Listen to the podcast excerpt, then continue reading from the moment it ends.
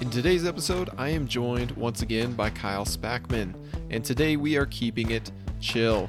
We're just talking about six games, six games we've been playing recently, most of which we highly recommend, and most of them are widely available. These games are Lost Legacy, Winner's Circle, Cascadia, Spyrium, My City, and Parade.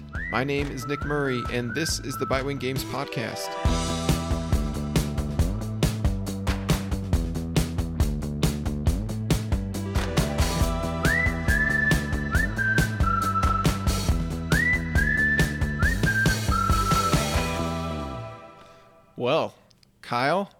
We did it.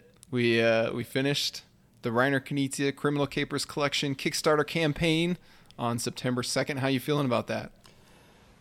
I feel both excited and like I can't quite get enough sleep to catch up on like how I feel. And it wasn't even because like it wasn't as like busy, but it's just emotionally draining where like I was like, I'm just gonna look tomorrow. I'm not gonna worry about what the funding is today. Thirty minutes later, I'm looking. Thirty minutes later, I'm looking. I'm like, stop looking. Just let it go. So I am very relieved, very ecstatic, and very tired.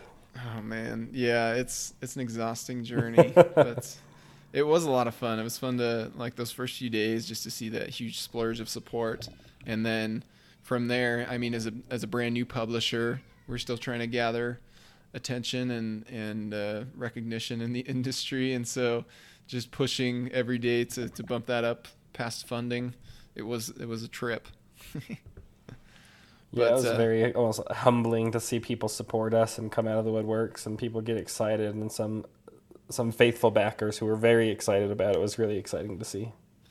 Yeah, yeah, it it does give us kind of a, a second wind because we've been working on this project for months. Like it all, it was born basically in February, and uh, we've been trying to establish Bitewing Games long before that. But um, yeah, it's it's cool to see the enthusiasm that people have to be able to play these games.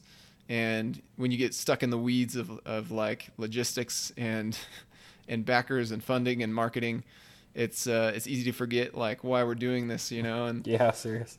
But then like i even broke out soda smugglers and hot lead recently with some people who, who wanted to try it out and just getting those to the table and playing them it's like oh okay this is why we're doing this. Like this is this is great fun. So yeah I, i'm really excited to get these games out. And uh, but it's it's also nice to kind of take a break from from having to market games and spread awareness because right now we're just we're focusing on making them for people who have, who have uh, backed them, and so that's kind of the theme of this uh, today's podcast episode, where we're just going to talk about some games we've been playing recently. I know on my end, I'm still doing you know a monthly candid cardboard where I usually try to focus mostly on on brand new games that I'm playing or games that have been released in the past couple years and that people might be interested in hearing about. But I've also been playing games that came out years and years ago, and I, I don't really have any way to talk about them, or at least the motivation to, because it's like, well, this game is either out of print or everybody's already played it, or nobody really cares, and so mm-hmm. you know it's hard to motivate myself to to write a long, you know, lengthy description of it and opinion and stuff. But but if we chat about it and and uh, you know some of these games are not out of print and so you can go out and buy them and I there are some that I do highly recommend to people that we'll talk about today. And so hopefully people can find some hidden gems in our games that we discuss. And so I believe we both have three games that we want to talk about. Is that true for you, Kyle? That's true for me. All right, six total games we're going to chat up. And let's have Kyle start us off with one of the games he's been playing recently. so two of my games are a little bit newer, not brand new, but at least in the last few years. So I'll start that's off great. with the, one that's older and out of print is Lost Legacy. Okay. Um, I've played two versions of that, and this was actually a recommendation from Shu over at Going Analog. I told my love love letter and he said, "Well, you should try out this uh, going or sorry, not going analog. That's the name of the podcast. Uh, you should try out Lost Legacy." And so I told my wife about it, and like that weekend was my birthday, and so the day before my birthday, I got a package in the mail, and she's like, "Don't open that. That's for you, but for me." Anyway, she bought me this game because I had just I had mentioned to her that someone recommended it for me. So that's long story. Um, got Lost Legacy, and, and it's been really fun. We got two of the different versions of it, and it's been really fun to try them out. Um, if you haven't haven't played Lost Legacy or Love Letter, they're just very simple 18 cards in a deck. Um, and that's the game, is just these 18 cards. And so you just have to use those cards trying to eliminate other players, be the last man standing. Um, and I absolutely love it. Like I said, Love Letter has been one of my like. If anyone says like, "Hey, what's like one of the best five minute games?" Love Letter, like so quick. I'll say that. yeah. Um, so anyway, I love Love Letter, um, and I, I like the Lost Legacy. I, I think it's fun to have something different. If I had to pick, I would probably say I still prefer Love Letter. I, I like some of the dynamics in that game, but I do like the variation that comes with some of these different versions of Lost Legacy. So yeah, essentially you're just you have cards one through eight, and some of them there's multiple of, of some of the cards since there's 18 cards in the deck. Um, I think there's 18, maybe there's 16. Hopefully I don't misspeak, but um, anyway, um, say you just have these cards. You have one card in hand. You draw a card, and you choose one of them to lay and take that action. And it's it's a lot of fun to to just kind of figure out what the other players are going to do, much like the uh, the Criminal Capers collection that we just put out. It's a lot of it's less about what the cards are and more about what the other players are doing, and if you can kind of read their minds and, and discover what they're doing. Have you played Lost Legacy? No, I'm looking at pictures. There's a lot of a lot of cards in Japanese text, so it's hard to get a feel for it. My Um, my version has no Japanese text, just English. Okay, yeah. Um, well, I also see there's like a million different versions of this when I just searched it on Board Game Geek. What what two versions did you say you have? I have Flying Gardens and The Lost Starship. Okay, Flying Guard. Okay, yeah, I see both these. Yep, and, and like I said, both very fun, very quick. They're five minute games, and you either are the last man standing, you eliminate the other players. Hmm. If you've listened to anything that I've said before, I don't like player elimination games. I don't like if I'm out of a game, especially if it's like 30, 40 minutes and I'm out of the game. I'm like, man, I hate games like this. Like, I don't want to sit there for half a game night not playing a game. Um, but games like this do a really good job where since it's five minute rounds, you're in the round for two minutes, maybe you get out, and that's kind of the point of it. And then you get right back into the game the next round because you can just play a few rounds right in the row, just shuffle the 18 cards and deal one to each player, and you're going again. So, Nice. um, so I really like the game, and, and the Lost Legacy. The neat thing that it does introduce, um, Love Letter is just if you're the last person standing, or if you have the highest card in hand. Lost Legacy introduces a new investigation phase where whoever has the lowest card gets to guess where this lost legacy is. So there's one specific card that if you reveal that card at the end, then you win.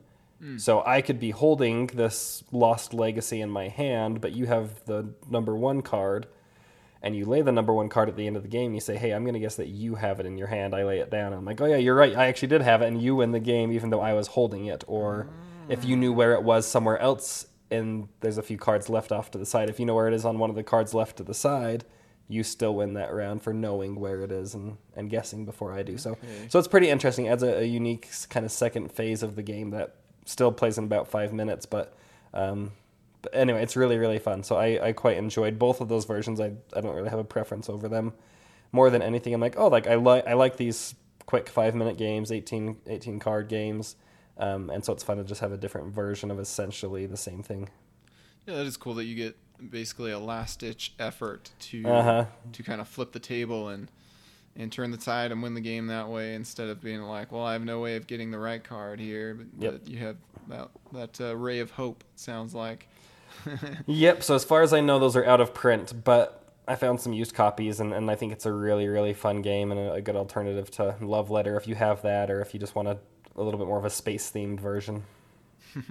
That kind of reminds me of uh, a fake artist goes to New York, where um, you know one player doesn't know what's going on, and everyone else um, gets the topic card, Mhm. and they're drawing one line at a time, and you pass this paper around that relates to the the topic, and then at the end, people can be like, "We think you're the uh, the fake artist," and if they're right, then they're gonna win. But if the fake artist you know if you what you drew is too obvious and the fake artist guesses the exact topic or word that was uh, you know the, the focus of the round then then they flip the tables and win the game that way and so Hmm. Yeah that's i kind of like games that have a little twist like that and that's that's cool Yeah, it's Yeah. pretty fun. I think we just uh, discussed it for longer than the actual gameplay is, so that's how quick the game is.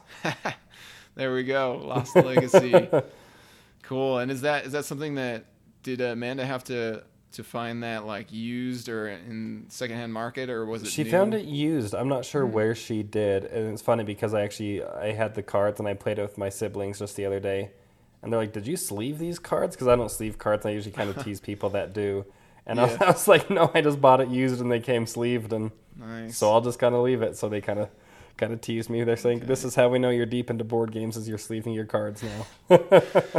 Yeah, I don't know what it is with those games because it seems like every time I recommend Love Letter to somebody and I look it up online, it's out of it's like out of print as well or like hard to Mhm. find. Because they're always doing new versions, but for some reason they're always sold out as well. But That's weird. yeah, definitely good fun fun games and and can uh, really kick things off or fill things in at a game night. That's great. So my first game that I wanted to talk about is surprise surprise. It's a Reiner Knizia game. this is one that uh, it's Winner's Circle. This is one that I've been waiting to acquire a copy of for a long time, actually probably oh, a year maybe because the publisher that owns the rights to this game is Dice Tree Games. They are a Korean publisher. And if you're not familiar with Dice Tree Games, they do really fancy versions of, of any game that they put out, where usually it comes with metal coins and other fancy components and tokens. And so they they have the English rights to Winner's Circle, and they've been printing a version of this game for a few years now, but they finally came out. You know, they were sold out for a while, and they finally did another print run. And I snagged a copy on Amazon before it sold out again. but I do know they. Uh, I think they're planning to do another print run in 2022. So if this interests you, then I would suggest that you follow, subscribe to the Winner Circle Board Game Geek page because people typically will will put a post on there, and you you'll get a notification if you regularly check Board Game Geek um, that the game is back on Amazon, and you can get it for like fifty or sixty dollars. But Winner's Circle is most comparable to Camel Up, actually, and it's been around I think since around 2000, so it's been around for over 20 years. And this is a a horse racing game where you're placing bets on horses as they race around. There's probably there's eight horses total, and they they start out you know in a line with each other or not like in the same. So so one horse actually has an advantage, the, the horse in first, because the the horse in the eighth horse is like eight spaces behind it, right? But anyways, uh, what you do is you flip up eight cards and put them in the spaces of each corresponding horse, and so you can see the horse's movement potential for that race. And you play the game in three races total. And the way this differs from Camel Up is that the game also comes with a, a die. And this die has uh, three faces. So half of it's a six sided die. So half the faces are like a horse's head. And then the other three faces are unique. It's like a saddle and a and I think a boot or a horseshoe or something and and something else. But anyways, um, there's these four symbols total correspond with what's on each horse's individual card, and basically, players take turns rolling the die, and whatever die result they get, they can apply that to whatever card is still face up. That hasn't been chosen yet in this leg of the race. And so, if I roll the horse head, which I have a 50% chance of rolling, then I can choose one of the horses to be moved according to whatever its card says it moves when a horse head is rolled.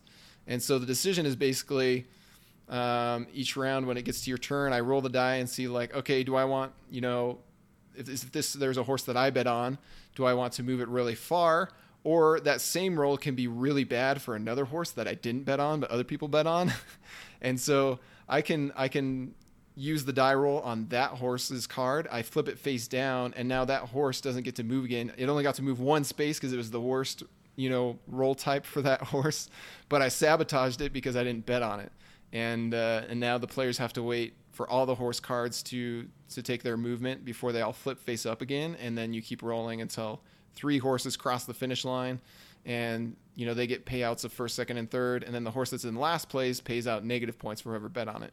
So it's an interesting uh, interesting game, and I think it's held up really well. Honestly, I would say it's more strategic and kind of less uh, partyish and chaotic when you compare it to something like Camel Up.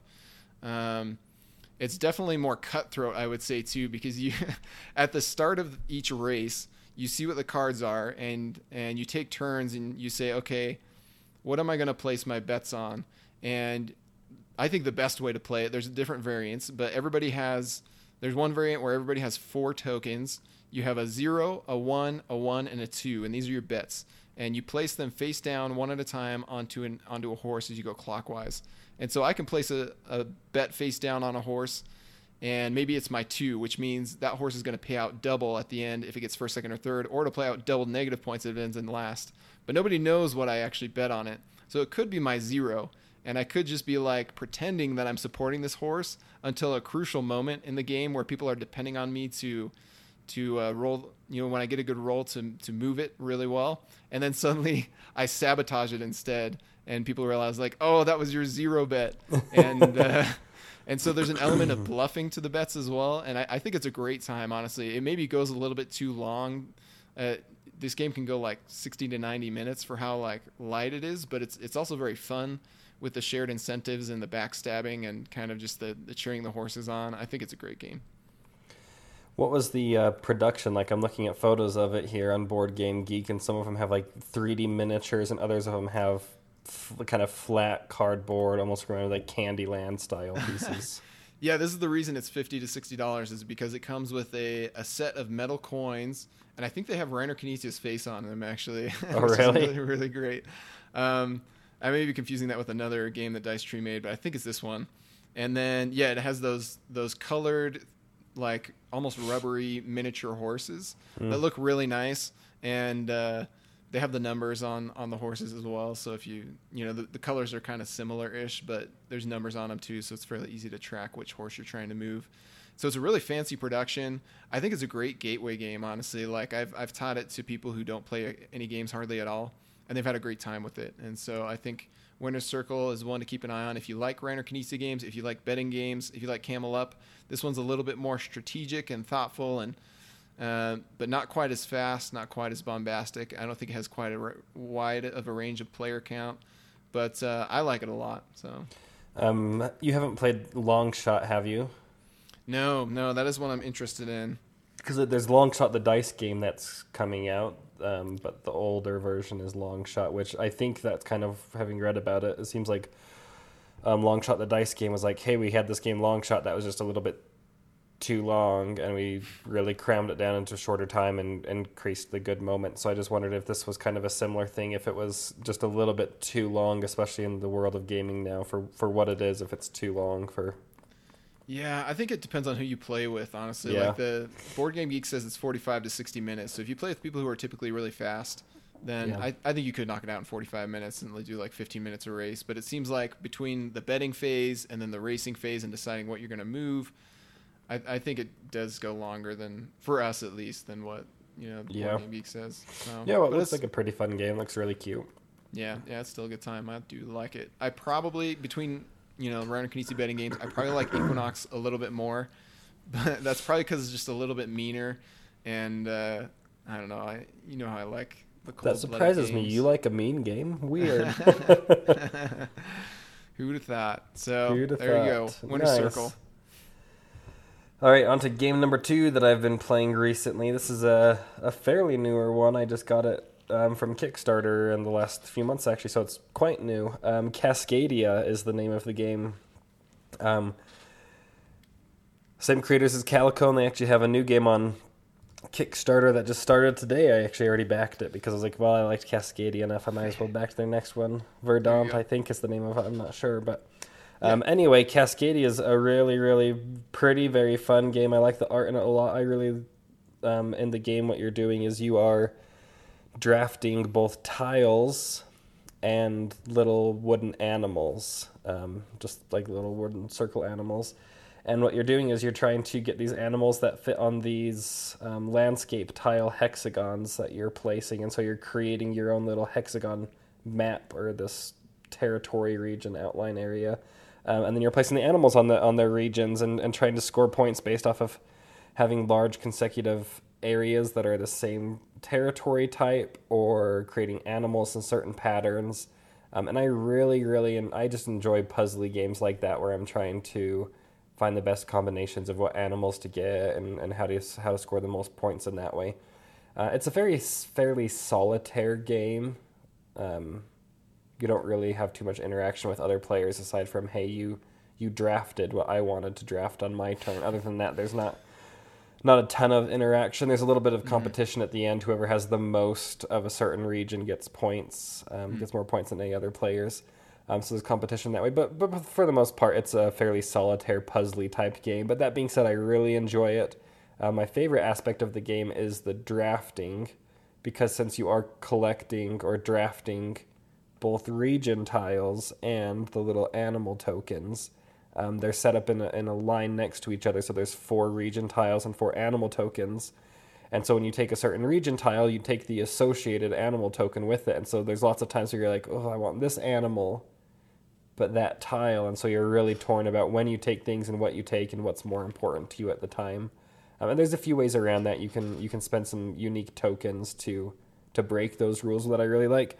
But I love that double draft mechanism where there's sometimes two things work out perfect for you and that's great but more often than not you're like oh i wish i could separate those those drafts into two separate drafts but you're really tying them together. And so so that drastically changes what you're able to pick. And anyway very beautiful game very fun. It's 45 minutes or so and i just think it's a really good time and and for me just kind of a fun way to to push my brain and see if i can create the best combinations and tr- try to do everything but you can never do everything Yeah, I think uh, I think if you've played any Flatout Games at this point, they they do have a very consistent style. Yes, they do. Um, between this and and even Verdant, I did watch the Kickstarter campaign video for that to get a feel for the game, and um, Calico and Point Salad, they're all uh, drafting games that you're you're collecting things and you're either arranging them or just trying to make sets and uh, obviously maximize your points out of it.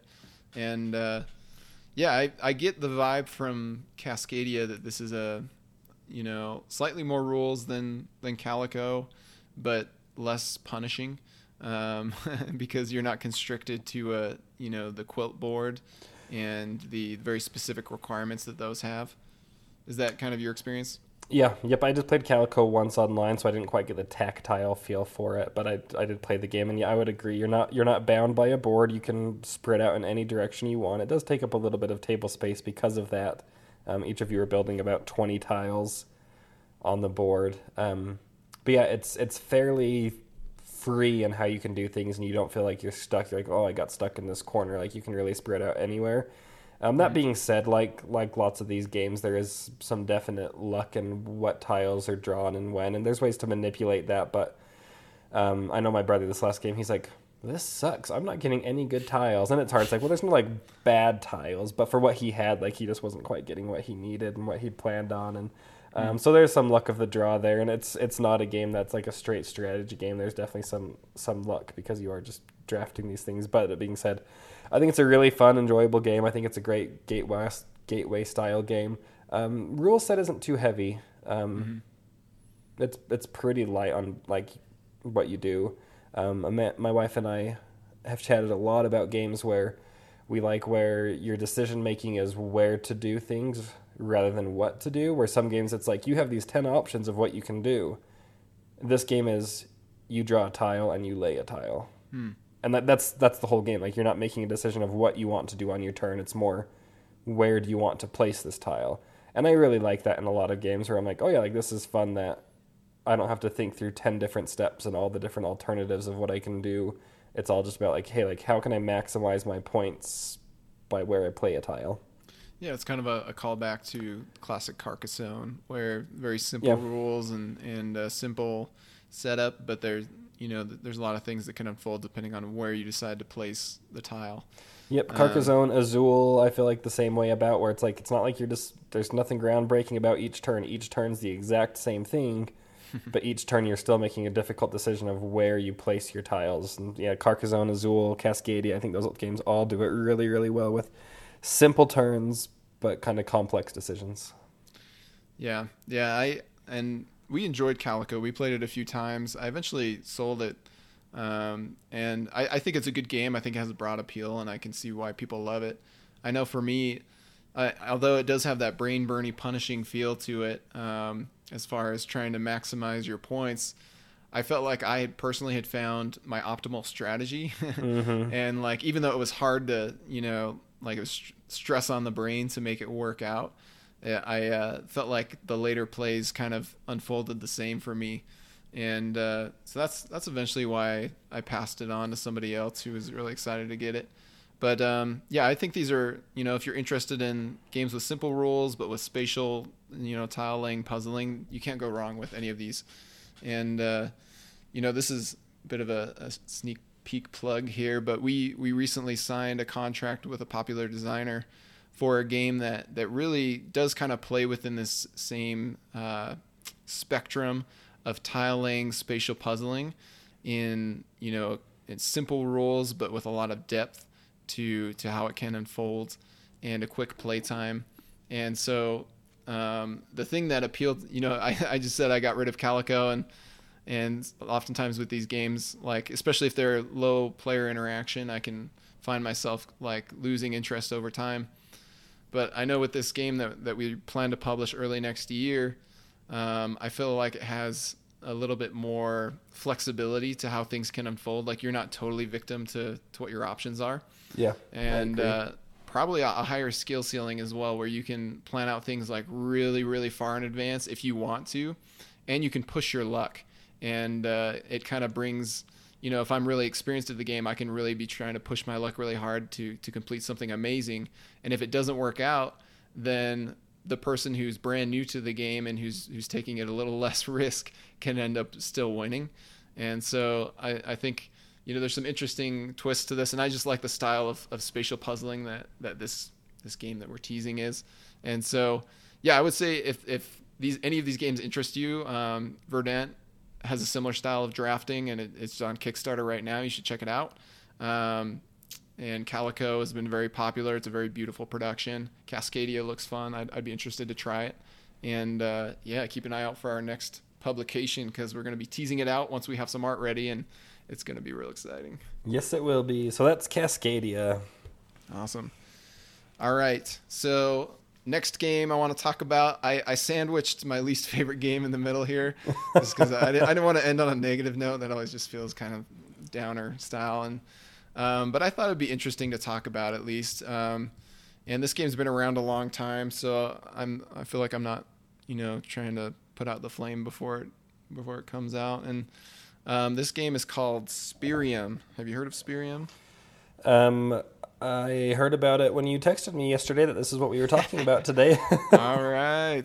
Well, it's it's more it's probably more well known. I mean, I hadn't heard of it before it was introduced to me and top to me, but it's a it's a worker placement game from 2013, so it's not too old. You know, just eight years, and uh, it's actually ranked in number 703 on Board Game Geek, and in the strategy section, it's in the top 500. So it's a fairly well known game and and well liked. Um, and so I, I feel you know there there are some interesting things to this game, but overall I feel like it hasn't aged very well. That's kind of my takeaway, having played it only one time, so I, I have very surface experience with it. But um, Spyrium is uh, it says it's a steampunk game on online, which I actually didn't know that at all when Oh, we that's played funny. the game. I, just read kinda- that and I instantly was. I had steampunk like not at all. Like I would just never touch it really. Like it doesn't interest me. So I saw that I was like, oh yeah, this game doesn't look great. It's steampunk. So that's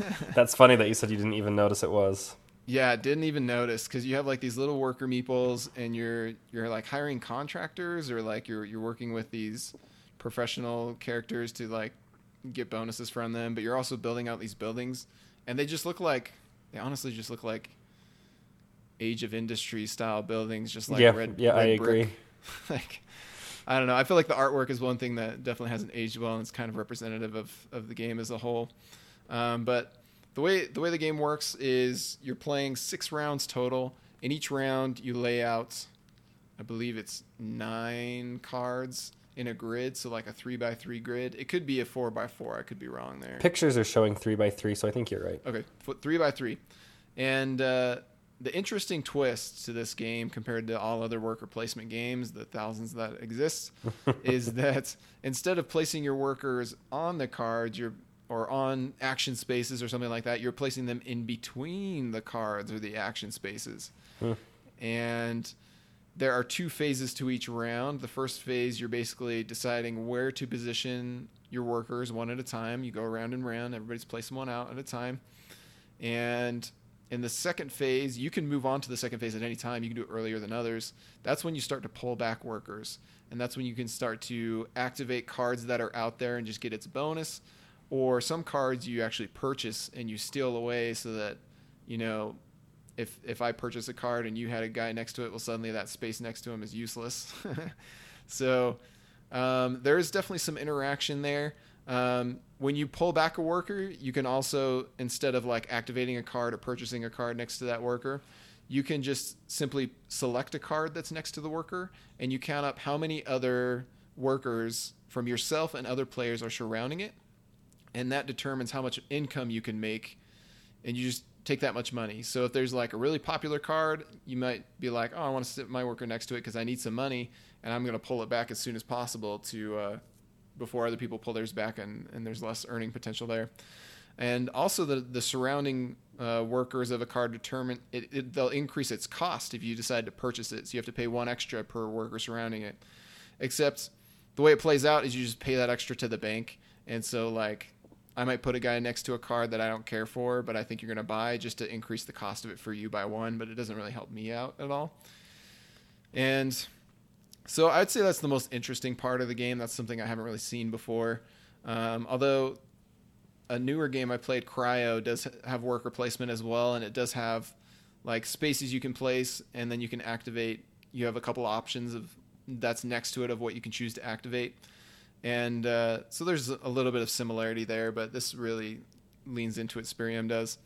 And uh, honestly, that's the most interesting part of the game, and I feel like everything else is just really bland, really generic. Like it just shakes out to, you know, like oh, if you activate this card, you'll get a couple Spyrium, or if you buy this card, you'll get a couple points, and uh, you can get an extra Spyrium each round for the rest of the game. And Spyrium are just like these gems that you can spend for more points or or other things.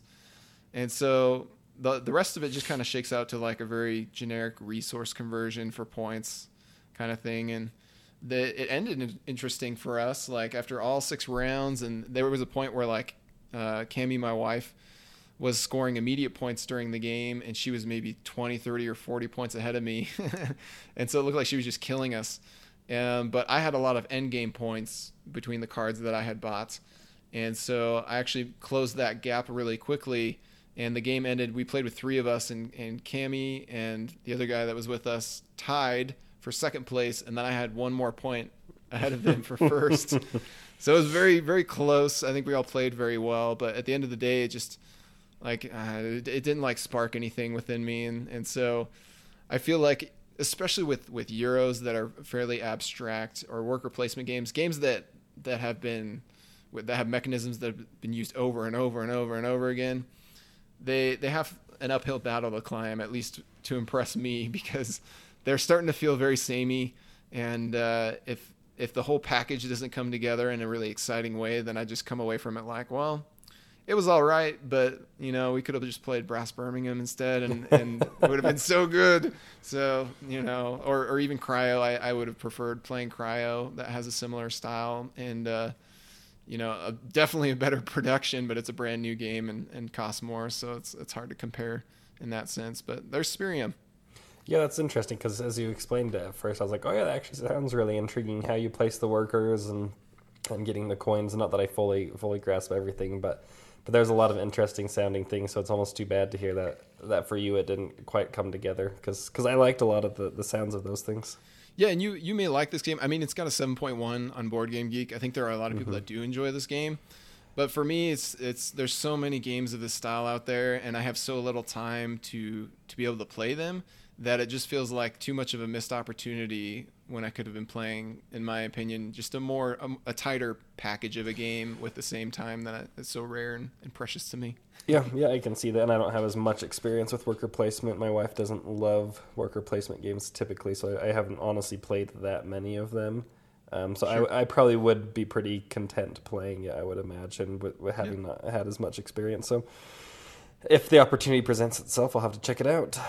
Cool, cool. All right, well, let me move on to my game number three.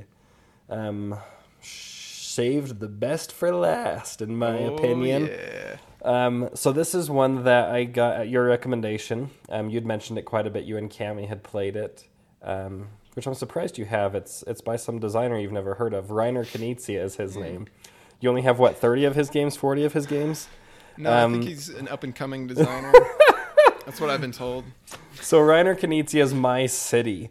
Um, I've never played a legacy game, and I've had some interest, but just knowing I don't have a consistent group I play games with. I do a lot with my siblings and my wife, um, and my wife doesn't have much of an interest in legacy games. Um, I feel like I'm saying a lot of the things my wife doesn't like, and and like I'm speaking negatively of her, but I don't feel that she loves she loves playing games, and we love playing games together, but.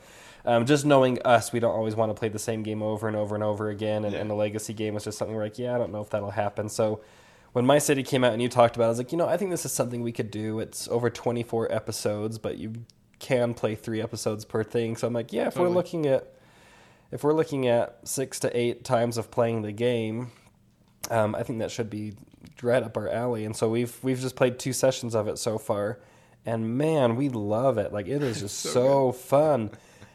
And again, I, I feel bad. I'm, I'm picking a lot of more solitaire type games today because Cascadia has a similar feel in my view. As you're taking you're you're laying tiles out and, and you're kind of creating your own board. Your interaction between each other isn't huge.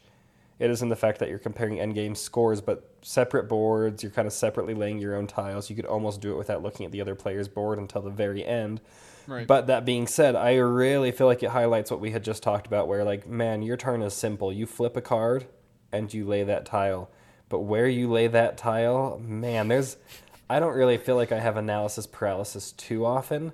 But in that game, there's sometimes where I just feel like stressed out of my mind, where I'm like, do I discard this one and I skip this round, or do I lay it in a spot that's not ideal? What if I never see this card that I really need? And I just feel like as we've played these six episodes, things have just gotten tighter and tighter already. And I'm like, mm-hmm. we're only a fourth of the way through the game. Like, what are we going to do as the game keeps going? Because I know we're probably going to add more tiles. The game's going to get tighter. The decision making is going to get more intense.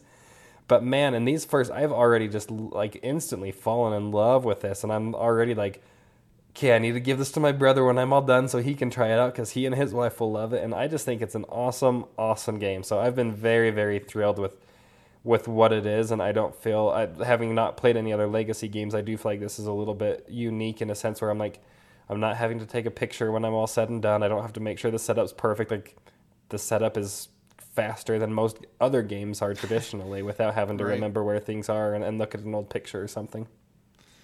Yeah, yeah, that warms my heart. You know, I've, I've said it said it before, and I'll say it again. I think My City is the best polyomino game out there, and I think it's the best legacy game out there because it it uh, eliminates so many of the issues of legacy games that crop up, at least from my experience. And it's uh, really leans into the most interesting parts. And I know some people will strongly disagree with me because there's there's very little story or uh, narrative that that follows, which is a very strong part of many legacy games. But the, the thing that I love about a good legacy game is is when you grow attached to whatever is unfolding. And this game gives you your own personal city with with your failures and with your triumphs. And it also, if you're if you're just crushing people from one round to the next, it makes your board harder than theirs, and it kind Yeah. of balances the scales in in a really uh, subtle but but effective way to where you know things can stay pretty competitive as long as people are, are relatively similar in skill level and uh, yeah the, that's i think that's the way to you know like i, I talked about how calico kind of I, I lost interest because I, I felt like I, there was nothing new for me to unsco- discover or develop personally in my strategy or skill. My city keeps you on your toes every single game. Oh yeah, and uh, each individual game even like the way the cards come out as you said like you'll be thinking oh shoot what if this tile is the next one to come out after this and i'm i'm going to want to put it in this spot that i'm wanting to put this current one in and i'm going to regret it forever. And uh and then I put it there, and sure enough, the next card that comes out is the one that I should have put there. and uh, there's just like so much regret. And as you say, like you overanalyze things like that. Um, but it's you know rules wise such a simple game and with a lot of tension, and and that's something that I feel a lot of solitaire games uh, lack is the tension. But this game's got it in spades. yeah. I hadn't ever really had thought about it in that way because we're comparing it to Calico and Cascadia because it is a, a tile laying game and kind of trying to maximize things, and it does remind me a lot of that. But in game, because I think that I'm like you know Cascadia, maybe I'm going to play it eight to ten times, and then I'll probably feel like you know I've kind of discovered what I'm going to discover, and I feel satisfied. Similar to what you've said with Calico, and I feel like the the brilliance of my city is that it's almost doing the same thing and it's saying, you know what, you're going to get eight plays or ten or twelve, how many, however many sessions you decide to play it over. You're going to get these many experiences, and then you'll you'll be done with the game at that point. But it's like every game isn't the same. It's almost the same, but it adds one or two more little variants to it, and so it just kind of it, it deepens the game each time you play it. And I don't know if you could go back and re-experience it. It's it's almost like hey, you've done it and you've done it um, but man, I think I'm going to play this game as much as some of these other games, but this game is going to keep adding on slight layers as I go rather than feeling a little bit the same each time I play it. yeah, and that's oh, it's so good. There there is like a um, what is it called? The eternal mode or whatever that you can play on the backside mm-hmm. of the boards and and so maybe we'll we'll go back and, and visit that and try it out sometime, but um, you know, you know how I am on new Knizia games. And our recent podcast interview, I asked him about it, and it sounds like he's cooking up something new. Yeah, which I'm already excited for. yeah, and he promises it'll be different because he, you know, he doesn't have much interest in just rehashing the exact same thing. He wants to add a twist to the entire base formula. So it'll be interesting to see what he cooks up. But I will be there at the moment it hits stores. Yeah, the last choice. thing I was last thing I was gonna say about it was just uh, from like a design standpoint, like rather than just like a consumer, hey, this is a fun game. I look at the game and I'm like, man, like how you how you designed this, and it's almost more like video games where like, hey, you start off and they have a tutorial about how to play. That's almost what this game feels like. It's like, hey, the first few rounds, it's bare bones, like super easy. Like, yeah, you're just playing these tiles.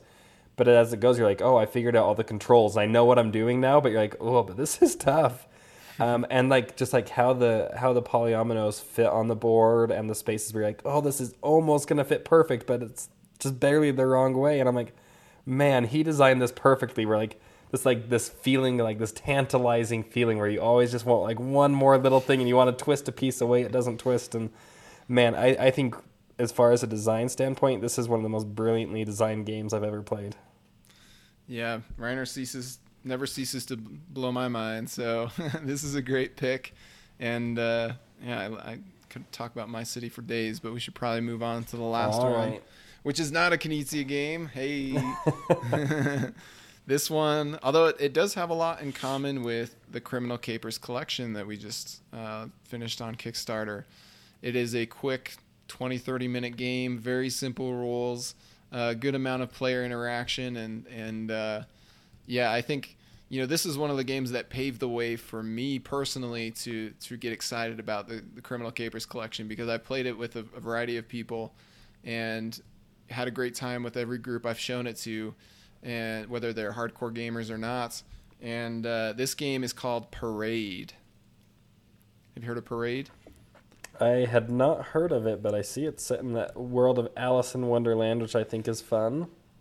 Yeah, yeah. So I guess apparently uh, Z-Man Games, I believe, did a collection of, of small box card games only a few years ago with like really nice artwork, really nice presentation. Just some they they dug up some solid card games that have been around and uh, gave people some some really nice additions to their collection.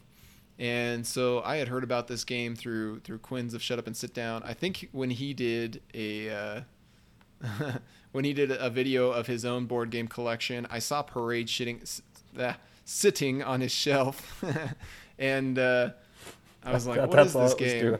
yeah, yeah, hopefully not. And uh, I saw that game on his shelf, as well as Archaeology, which was a, a new expedition. Archaeology New Expedition was another card game, and I was like, how come I've never heard him talk about these games or never heard about these games in general? And I looked him up, and I was instantly when I learned how they played, I was instantly intrigued because they they fit into the same Z-Man collection as Arboretum, which Hmm. is uh, another game I'm a big fan of, and uh, in the player interaction and the simplicity and the tension it provides. So Parade is a game where there are I think six different colors, and maybe there's eight. Let's see. Yeah, this is a six. Six. I so six colors. They go from one to ten, and so you have sixty cards total. And everybody has a hand of cards, and there's also a line of cards coming away from the deck, and this forms the parade. Okay, and so on your turn, you're gonna pick a card from your hand and lay it at the back or the end of the parade, and then if I lay, pretend I lay a four, then what I'm gonna do is count from the end of the parade four cards in from where I just placed. So I'll go one, two, three, four. Those cards are all safe. I don't have to worry about those. But the rest of the cards leading up to the deck, I may have to take and put in front of me, which is a bad thing because in this game, cards that are collected in front of you count as essentially negative points at the end of the game. And whoever has, or they count as positive points, whatever. Whoever has the least points wins the game at the end. And the cards you have to take are either going to be cards that are the same color as what you played or equal to or lower than the number that you played. Hmm. And so the catch is like if I play a nine, I can count in nine cards that I'm safe that I don't have to worry about. And at that point, you know, there may only be seven cards in the parade, so I don't have to take anything. So playing a high number is great because usually you just dodge having to worry about take any cards at all. Um, but if I play a one, then I only have to take cards that are ones or zeros or the same color as what I played. And so if in that whole line, if there's nothing of the same color, I can play a lower card. And if no other cards are equal or num- lower number and nothing's the same color, then I don't don't have to take any cards that way. And uh, whereas like if I play a higher number, I have to take everything that's lower than it as soon as you run out of cards that you've counted backwards. So it's just a weird uh, game that's unlike anything I've ever played. And the the rule that I think makes it really shine is at the end of the game, you have these cards of each color that you've collected in front of you that are going to ding you for points and that you're competing to have the least of. But for each color that you have the most of, so if I have the mo- more greens than anyone else, more green cards, then I get to flip those face down, and then those count as one point each instead of their face value, which is one through ten. so then at some point during the game, if I have a few green and I see that you have two or three green as well, I might realize like, oh, some of these green are going to cost me six plus four points. These is adding up quickly. But if I have more green than you, then each card is only one point. And uh, and so then we start competing to have the most green at that point. And at the end of the game as well, you're going to add two cards from your hand secretly to whatever you have in your tra- tableau to try to push you over the edge or, or uh, push you beyond a tie. Actually, if the ties are good, I mean, you can both flip them down if they're good, but um, you can really get nailed if, if somebody plays double blacks and, and they exceed you in black at the very end of the game, for example. So it's a, it's a nice little crunchy, fun, interactive game, I think. Yeah, that's interesting. It does have, just you explaining it, has some things that sound a little bit like Arboretum, which I absolutely love. Um, and I really like the artwork on it. It looks like, did they have an older version that just had numbers instead of any kind of artwork or theme to them? That's likely true. I mean, the the box that I think you can still find in online is the purple box with the Cheshire Cat, and it's it's a very very nice looking game. The card backs are gorgeous. They have a purple design to them as well, with like kind of that old school fancy Victorian design on them. Yeah, I think they look stunning. Like I really, really just just looking at the game, um, hearing you explain it a little bit, but like I look at the game, I'm like, whoa, yeah, I'd like to play that one. That looks awesome. Yeah, it, it, it honestly, I feel like at least subconsciously, but probably even stronger than that, this game has played some inspiration in like how we've designed the Criminal Capers collection. Because similarly, the way Paul has done the card backs for, uh, you know, Hot Lead and Pumafiosi, there's a lot of detail and and kind of fancy design on the card backs, just to show like, hey, this is more than just like the name of the game on the back with just a solid color and just kind of lazy production, but there's there's actually a lot of love put into the art, and so maybe there's more to the game as well. Yeah. So, yeah, I, I do recommend. I highly recommend Parade to any who are interested. I I think it's a blast every time we break it out. It is one like Arboretum though that like although it's the box says like 30 or 45 minutes or whatever, it can often take longer than what the box says because when it gets around to your turn, you're looking at your whole hand and saying like, okay, if I play this this seven, and then you have to count in your mind like one, two, three, four, five, six, seven. Okay, then I have to take these cards because they're the same color or lower. Yeah. And so you, you kind of have to go through the motions each time it's your turn to, to figure out the optimal play. But even then, it's a great time. I think it's a really fantastic card game. Well, it sounds awesome. Yeah, there we have it. Six games that we've been playing recently. Um, so many that we, we strongly recommend. And if these interest you, we do recommend you check them out. Uh, hopefully, you can find some that are reasonably priced. If not, just be patient. Um, there are ways to get used games on Board Game Geek. It's maybe the best. They have a geek market, is what it's called, and you can get a game for a used game. Usually, these are in great condition, you know, and uh, for like reasonable price. Unless it's really in high demand, then people overprice it, and that's always rude. But um, best of luck to those who are interested in, in acquiring any of these. And that is all we have for today. Anything else you wanted to share, Kyle, before we finish it off? That's it for me. Go play some games. Let's go. Until next time, my name is Nick Murray. And Kyle, thank you for joining again the, the podcast. It was great just chatting away. Always fun to chat. And this is the Bitewing Games Podcast.